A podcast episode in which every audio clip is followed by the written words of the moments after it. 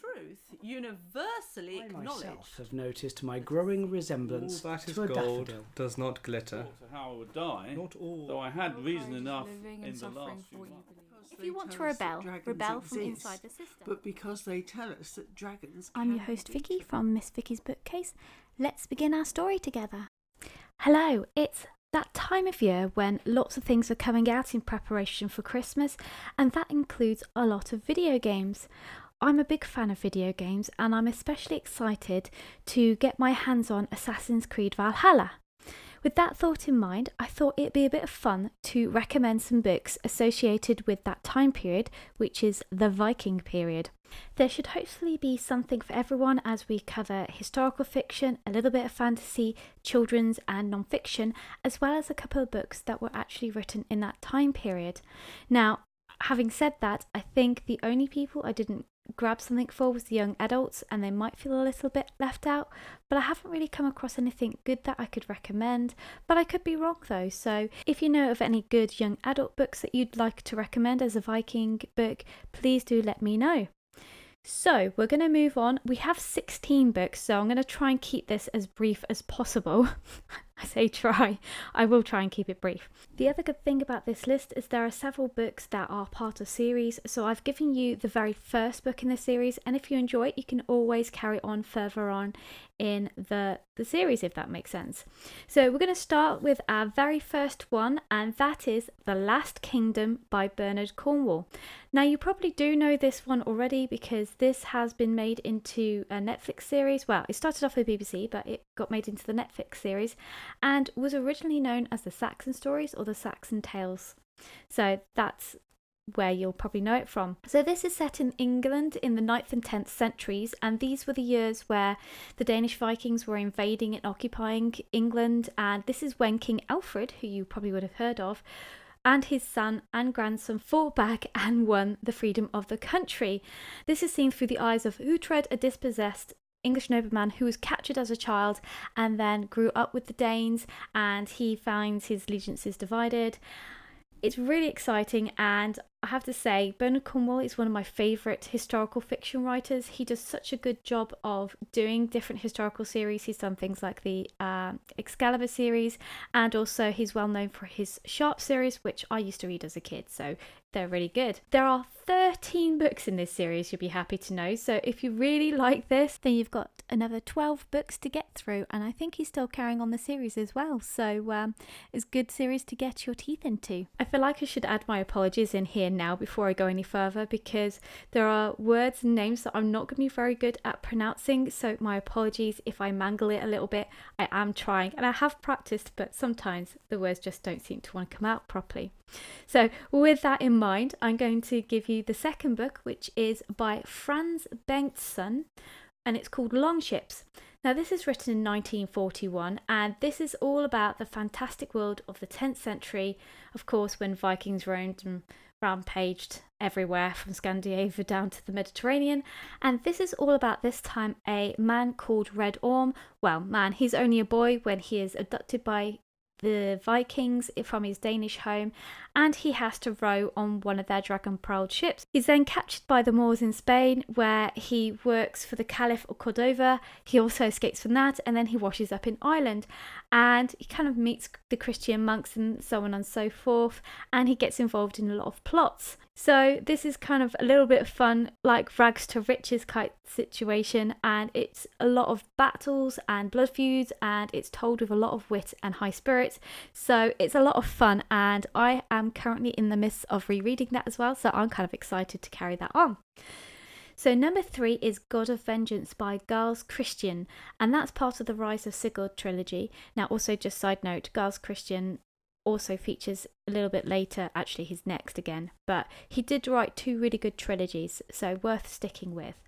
So, The God of Vengeance is set in Norway 385 AD, so again around the time when the Vikings were invading the UK. And this book is all about vengeance because where this is set, um, King Gorm puts the Jarl Harald's family to the sword and he misses on the one son, which is the youngest son, Sigurd. And basically, with all the kin slain, all his village seeds and he's taken as a slave, Sigurd basically rises to the top and creates a small band of followers. And using cunning and warcraft, Sigurd basically gathers a fellowship almost, including his father's right hand man Olaf, Bram, Black Floki, uh, who wields Death of the Blade, and the Shield Maiden Valgerd, who feels no men, and convinces them to follow him and have his revenge. So, kind of exciting. If you like revenge tales, this is definitely the one for you. And as I said, it's part of a trilogy. So, if you enjoyed this one, then you can always read the rest in the series. Sticking with the theme of Giles Kristian, we have Blood Eye, which is the Raven trilogy, and this is all about uh, a chap called Osric, who lived a simple life. He was an apprentice to the mute old carpenter, and he almost was an outcast, but thankfully the carpenter took him in. But the Norsemen come across his village and they burn it, and they also destroy his life, and of course take him prisoner. I'm beginning to find it slightly funny that most of the books I'm talking about, they're being taken prisoner or their life has been destroyed, so they've got to take revenge. Ah! Anyway, so with him as a prisoner, the chief that took him prisoner, Sigurd the Lucky, believes that their fate is intertwined with the boys, and basically he learns how to be a natural warrior and forges a blood bond with Sigurd, who renames him Raven, hence the Raven trilogy. Now, in this, of course, the Norseman's world is a savage one, and loyalty is often repaid in blood. A lot of people just get killed, and that is part of what the Vikings believed in. Of course, the best way to die is to die in battle. So you can see why a lot of these themes or books have the themes of blood, death, vengeance. Also, the good news for me, I don't know about you, is the fact that he does end up going to England, I believe, and he has to steal something from them, the Holy Book, of course, and he kind of bumps into Cynric, an English girl with a soul to match his own. So I'm kind of excited because I love a bit of romance in my historical fiction. I know some people can be a bit meh about it, but I do love to have that aspect.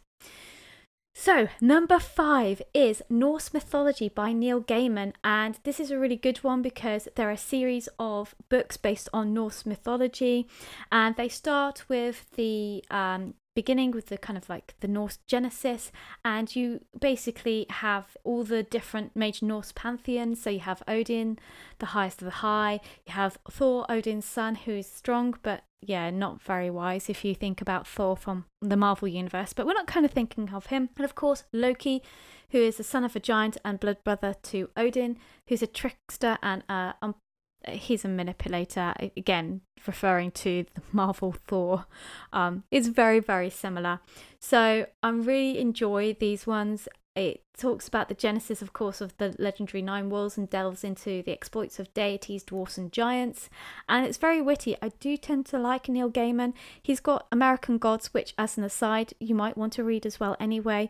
It's not totally focused on the Norse gods, which is why American Gods isn't actually featured in this really, but I thought it might be a nice honourable mention to mention that one as well. Really good one, also. So, number six is The Broken Sword by Poul Anderson. Now, this is quite an old one as well. I think it's written in the 1960s, and it's all about Thor, who has a broken sword called Tyrfing. He cannot strike at the roots of, oh, I'm going to say this really badly, Yggdrasil, the tree that binds together the earth, heaven, and hell. But with the mighty sword needed again to save the elves in their war against the trolls, only Skaflik, a human child kidnapped and raised by the elves, can persuade Bolverk, the ice giant, to make the Tyrfing whole again. But Skaflik I'm really saying this so badly, must confront his shadow self, Valgard, the changing who has taken his place in the world of men.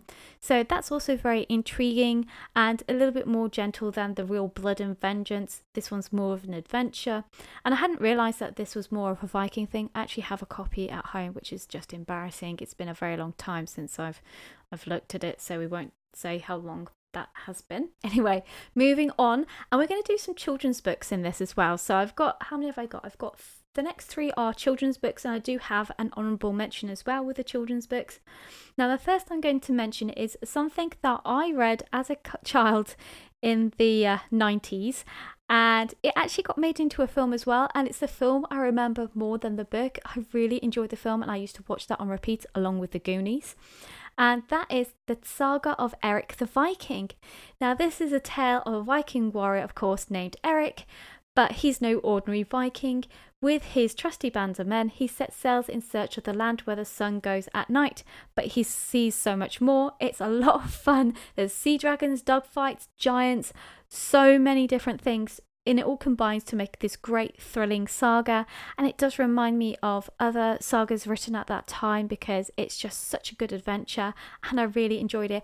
And even better by the way I should have mentioned this is by Terry Jones of the Monty Python fame. And of course he sadly died earlier on this year. So I think this is a good tribute to him as this is one of my favorite books from him Number eight is a little bit of a non fiction. I'm throwing a little non fiction here since we're just doing the children's books. And that is one of, again, one of my favourite books from my childhood. And that is The Horrible Histories Vicious Vikings. It's really fun. I remember reading it and really enjoying it as a kid. And I love the frightening facts about the vile invaders from the north and the savage enemies. I really enjoyed the fact that there's a there's a man called Fat Thighs. I mean, honestly, that's the funniest thing I've heard. And of course, there's other names like Oaf and Stinking, also really funny.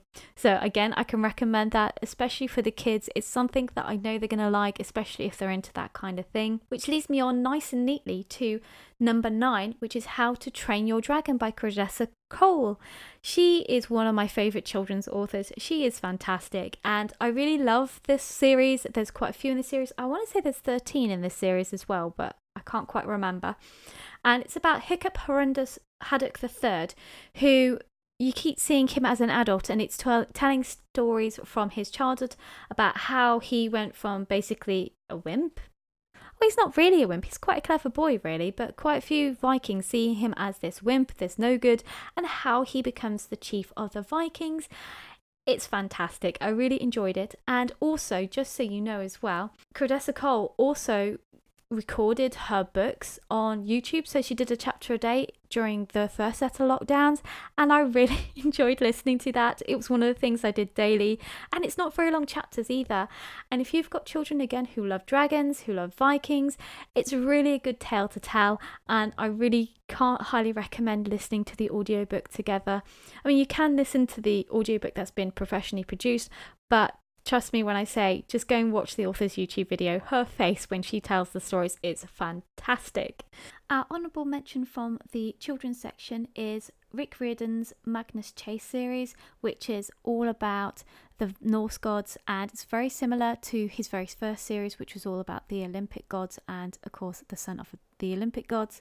And it's very similar with the Magnus Chase series, so that's my honourable mention. Now, moving on to non fiction, we are going with number 10, which is Far Traveller by Nancy Marie Brown. I'm kind of excited to share this book with you because it's all about a Viking woman named Gudrid who sailed off the edge of the known world 500 years before Columbus, basically finding a home in the New World. She landed there and lived there for three years, giving birth to a baby before going home, which is what the Icelandic sagas say. And by the way, they did find a Viking longhouse in Newfoundland uh, quite a while ago, but no one still believed the details of Gudrid's story. And then in 2001, I think a team of scientists discovered what may have been this woman's last house buried under a hayfield in Iceland. So, just where the saga suggested would be. This is about all that information coming together and with the latest te- archaeological techniques, of course, and tracing her steps on land and in the sagas.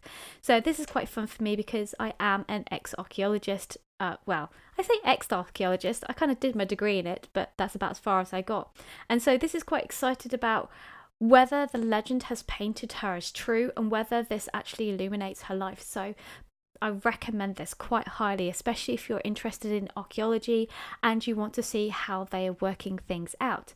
Number 11 is going to be Alfred's Britain War and Peace in the Viking Age by Max Adams. Now, this, of course, again is non fiction, and this is set in the year 865, where the Norse warriors, of course, are landing on England's eastern coast, and they overwhelmed East Anglia with very terrifying swiftness and laid the north to waste. And in 871, a little bit further on, they penetrate deep in the southern kingdom of Wessex, which of course is ruled by Alfred, the son of Aelfwulf. Oh, I can't pronounce that very well, but you'll get the drift.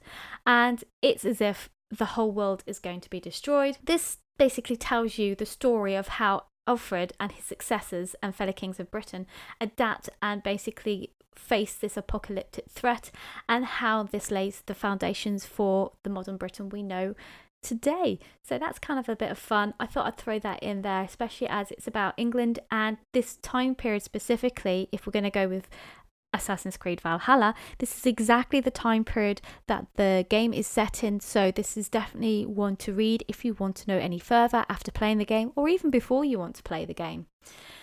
Moving on to number 12, and that is The Sea Wolves A History of the Vikings by Lars Brownworth.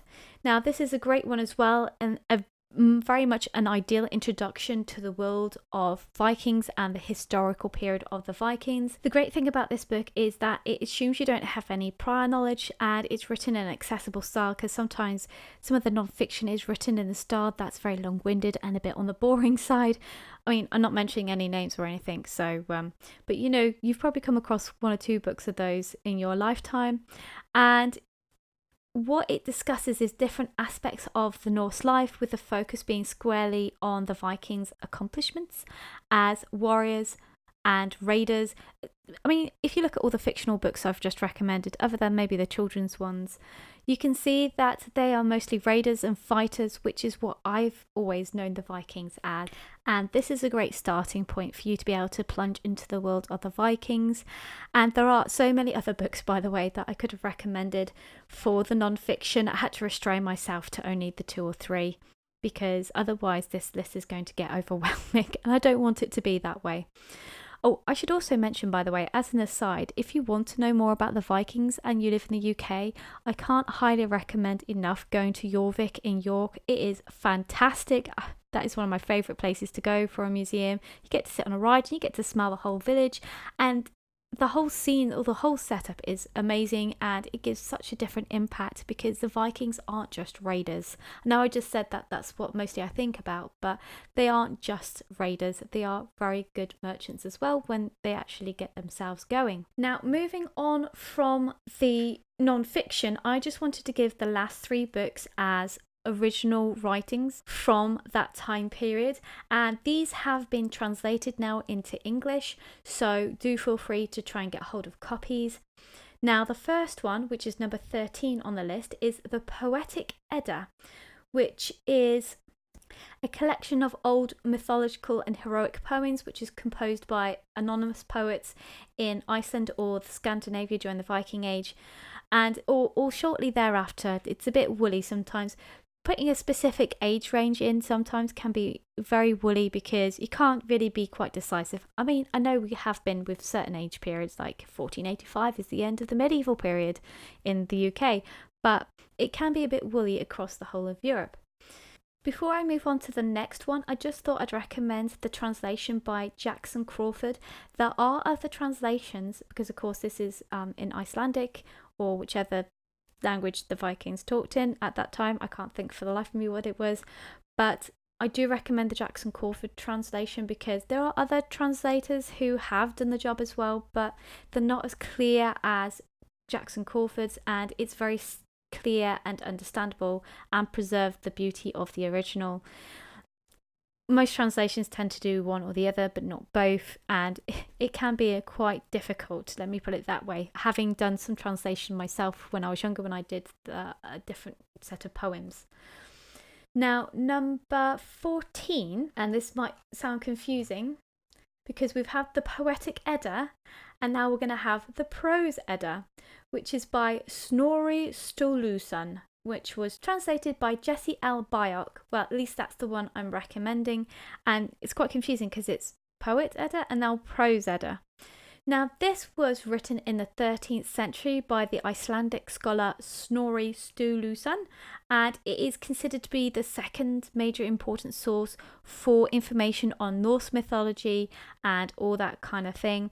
It was originally written as a treatise on the mythology behind numerous conventional images in Old Norse poetry, and it was to be used by poets and those who wanted to understand the older poets better.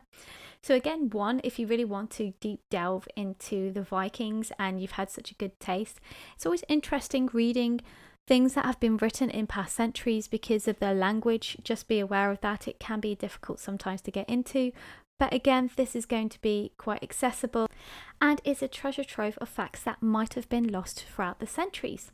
Moving on to number 15, we're almost there, and that is the saga of the Volsungs.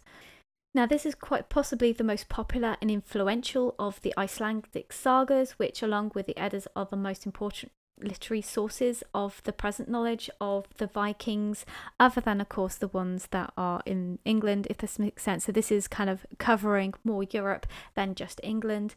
And the Saga of the Volsungs is an epic story and recounts the larger than life deeds of the Volsung clan, who the gods had a hand in their fortunes, especially the hero Sigurd. Throughout the saga, we have dragons, treasures lost and recovered, humans becoming animals, and animals becoming people. And this is a lot of fun, and you're gaining knowledge while you're at it. So, dun dun dun. So, the other thing to mention as well, fun fact, is that this book, this saga, is actually the basis also for Richard Wagner's Ring operas and a major inspiration for J.R.R. Tolkien's The Lord of the Rings. I quite enjoyed learning about that fact. Now, number 16 is the very last one, thankfully, and that is one that I thought I'd share, and this is the one that I know best, unlike the saga of the, I'm going to pronounce it wrong, the Volsungs, which I hadn't ever heard of until I'd uh, done research for this and had a read. This is one I've always known about, and that is Beowulf. Now, this is an Old English epic poem, and I had to translate this when I was at university, and trust me, it is epic. And I have great respect for those who do translations. Now, this is set in the 6th century in Scandinavia, which is kind of loosely still Viking, I think. It's all, as I said, the terms get a bit free flowing sometimes, but I'm still classing this as Viking. And this, of course, is all about Beowulf, who is a hero. He comes to the aid of Hrothgar, the king of the Danes whose mead hall in Heorot has been under attack by a monster known as Grendel. And basically, Beowulf slays him, and Grendel's mother attacks the hall and then is also defeated. But it doesn't end there, and I don't want to spoil the rest of it if you've never actually read it. I do recommend it again, especially if you like battles between creatures and humans and humans winning. Sounds really weird when I say humans winning, but you know what I mean. Now, I almost decided to leave these last ones off. This is honourable mentions, and I'm mentioning these because I'm not sure I want to recommend these or not, but I thought I'd just mention the authors' names because these were written in the 1990s. There's nothing wrong with the 1990s. However, they are historical romances, by the way, also nothing wrong with historical romances. I love reading historical romances, but they are a bit on the explicit side sexually, if that makes sense. And really, I'm hesitant to recommend them because they are explicit, but I do see them quite often on lists, but I am going to mention their names so that you do know that they do have explicit content. And the authors are Johanna Lindsey, Sandra Hill, and Catherine Coulter. They are foremost with Viking saga books or Viking saga romances. That's all I'm going to say about that. And that's my honourable mentions for the book list. And that also brings us to the very end of the list. Phew, that's a lot of books to go through, but I do recommend all the books that are on the list. And this is only just a starting point for you if you really enjoy the Viking books. There are so many books that I left off the list because I just didn't want the list to be overwhelming with one kind of book or the other. So please do take this as your starting point and take the plunge into the world of the Vikings. And I will see you in the next podcast. Bye! Our story together has come to a close. Join me next time for a new adventure.